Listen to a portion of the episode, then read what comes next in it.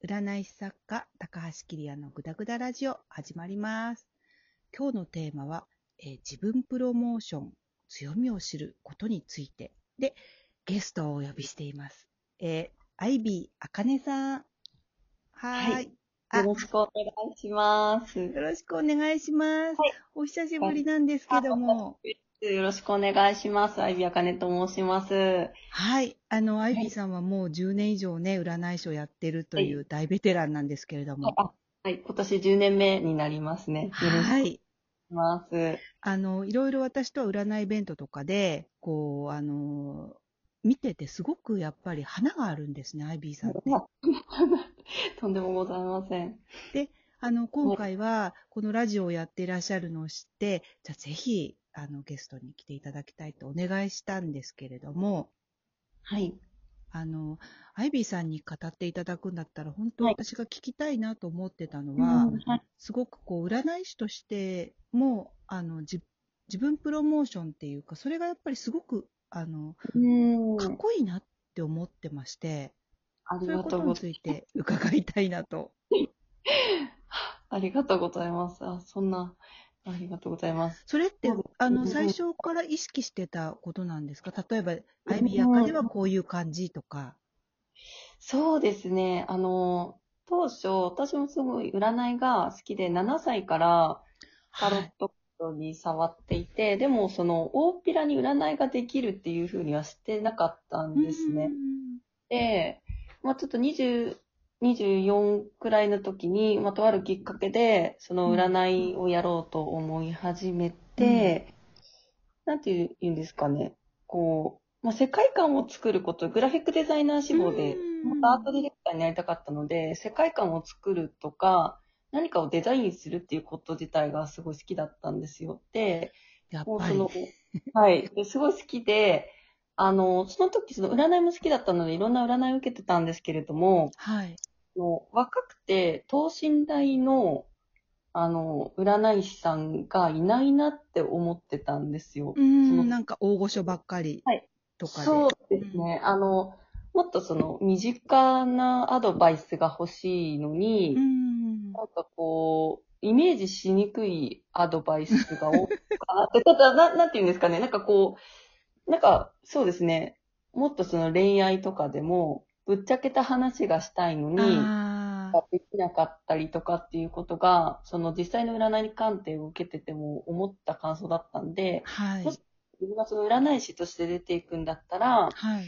なんかもっとその等身大で、その血肉の経験を持っているようなうんうんうん像がいいなと思っていて、うんうん占い師像を作るんだったら、あまあ、アビアカネは、その、等身大のその20代の女性、あ、ちょう、ちょうどその時20代だっうん。たはい。女性の占い師として出ていきたいなと思って、まあ、その最初のビジュアルとかも、うん。作っていったのかなっていう感じはありますうんね。うんうん。はい。なんか、等身大って結構、こう、便利なワードとは思うんですけど、うん。よはい。く、その占い師さんでも投資、占い師に限らずですね、なんかこうやる、はい。みんなの等身大、多分ね、本当の等身大だとうん、魅力には感じないと思うんですよ。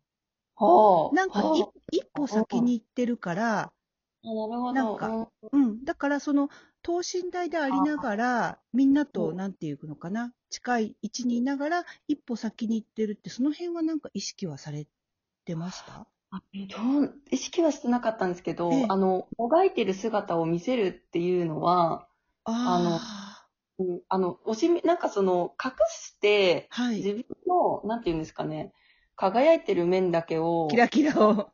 そうなんですよ。で、私は結構そのプライベートな部分とか、はい内側から思ってることがどうしても隠せないタイプだなっていうのは自分でも、あの、まあ、ホロスコープ見てもそう思いますし、ああ。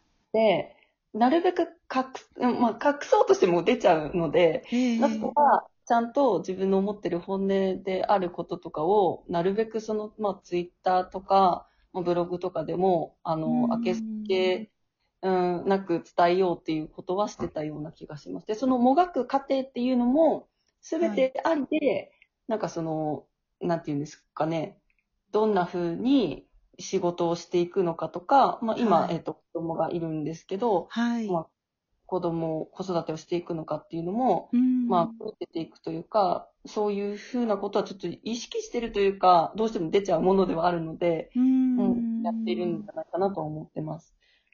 うん。へえ、なんか、あの、周りから見てると、うん。アイビーさんかっこいいし、強そうだし、すごくえー素敵に見ええるんですけども、はい。そういう、なんていうのかな、その矛盾、自己矛盾とか、もしかしたら弱さとか、そういうものも明けすけに出してはいっ。ていうところがかしらね。あ、そうですね。あうんの、私は、あの、自分は全然強いと思ってなくて、はい。逆になんかこう、使えるエネルギーが限られてるなっていう自覚があるんですよね。で、なので、偏っている？じゃなくて？あ、偏ってるのですかね。なんかこう、うん。いざという時の集中力はある方なんですけど、はいはい。それまでにちゃんと休んでおかないとダメなタイプなんですよね。あでも体力的的にも？精神的にも？精神的にもそうなんですよ。はいで、なので、多分その表に出てるところっていうのは元気なところそうですよね。はいはい。そうなんですよ。で、それ以外は、ほとんどその自分のために時間を使ってますね。映画をだったりネタあ。はい。っていう感じなんですよね。ああ。強いわけではないです。だからそう、バリバリその、世界中駆け回って、もう人と会って、わーっていう感じの方にはすごい憧れありますね。そういうタイプじゃないうー。ん。うん。でも、あの、あとやっぱり、アイビーさんのビジュアル、例えば、あの、お写真をね、撮ってらっしゃったりとか、そういううんビジュアルがすごく素敵だなって思うのは、そういうのはやっぱり戦略的に、アイビーの、例えば色とか、あの、メイクとか、はそういっい。たのは、やっぱり、こう、なんだろう、自分自身が自分の作品でもあるのかしら。あ、それは意識してますね。その自分自はい。なんか一番の高級品だし、うん一番のそのプレゼン材料だっていうのは感じていて、そのデザインの学校に行ってた時も、はい。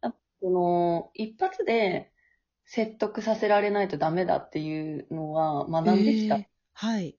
そうなんですね。ええやっぱり、例えばその占いだったら、まあそれもちろん占いの技術、技術ええええは、例えば、あ、そうですね。私がその合唱を中学校の時にやってたんですけど、おー合唱、はい、はい。はい。で、合唱コンクールで、で、その時の先生がすごい厳しくて、ええ音符の通りに完璧に歌えたところで0点なんだよっていうふうに言われえたこと。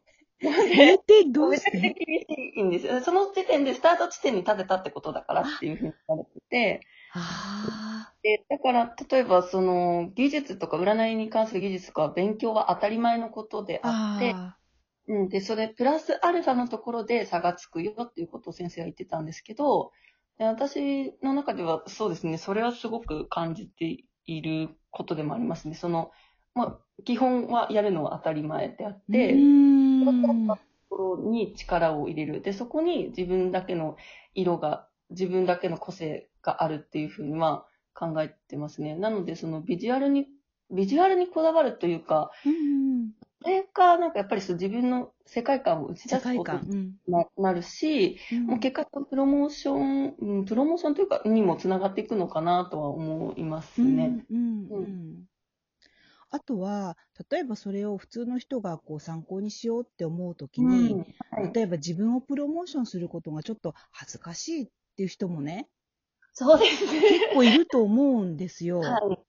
例えはいばその時に、あの、アイビーあかねさんの、なんていうのかな、あの、し占い師としてのアイビーあかねさんと、あと個人の、ね、あの、はいプライベートの、あの、生活のって、やっぱりそういう切り替えとかっていうのがうまく効いてるのかしら？いや、でも、そうですね。普段からうんメイクとかあファッ、ショかそっンはか。好きなので、はい。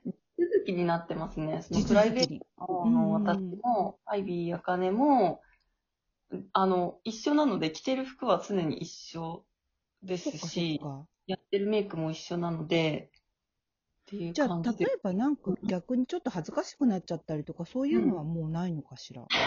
そうですね。最初、最初はもちろんあったんですけど、はいはい。これを出さなきゃ、うん。私が生きてる意味がないって思って、なんそかっ、か。そうなんですよ。あの、せっかく生まれたんだから、うんなんかこう、やりきってから、ね、っていうのがあったので、え。だってそこで恥ずかしがってても、世界は変わらないし、自分の中に何も変わらないから、出してみればいいし、出してみて、なんかまあ、肯定的な意見もあるけど、ももちろん否定的な意見もあるるけど、もう肯定的な意見だけに耳を傾けて、うんうん。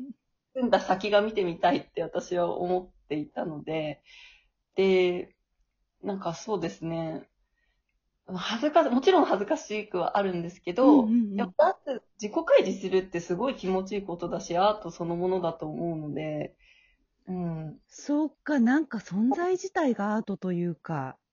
あ、いや、そうう、わそう、そんなことは、どう、どうなんですか、なんか、うーん、なんか、そうですね、なんかこう、生きてるんだから、うん。自分のための人生でもあるの、誰のための人生でもないので、なんか出していきたいなっていうのはありましたね。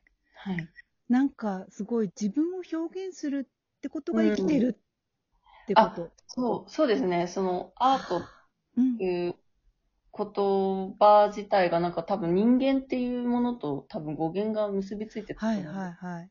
だからなんか、まあ、生きること自体がアートだと思うので、みんな、皆さんそれぞれ自分の内側を出してうんいける。うん。はい。すごいなんか、すっごいところにと到達した気がします。なんかちょっと話し足りない感じもありますね、その皆さんの。うん。はい。はい。とりあえず、今日、今回ははい、なんかすごいところに来ちゃったので、ありがとうございました。はい、ありがとうございます。はい。えっ、とですね、今日も皆さん聞いてくださってありがとうございました。えー今回はゲストにアイビアかねさんに来ていただきました。ありがとうございました。ではまた次回。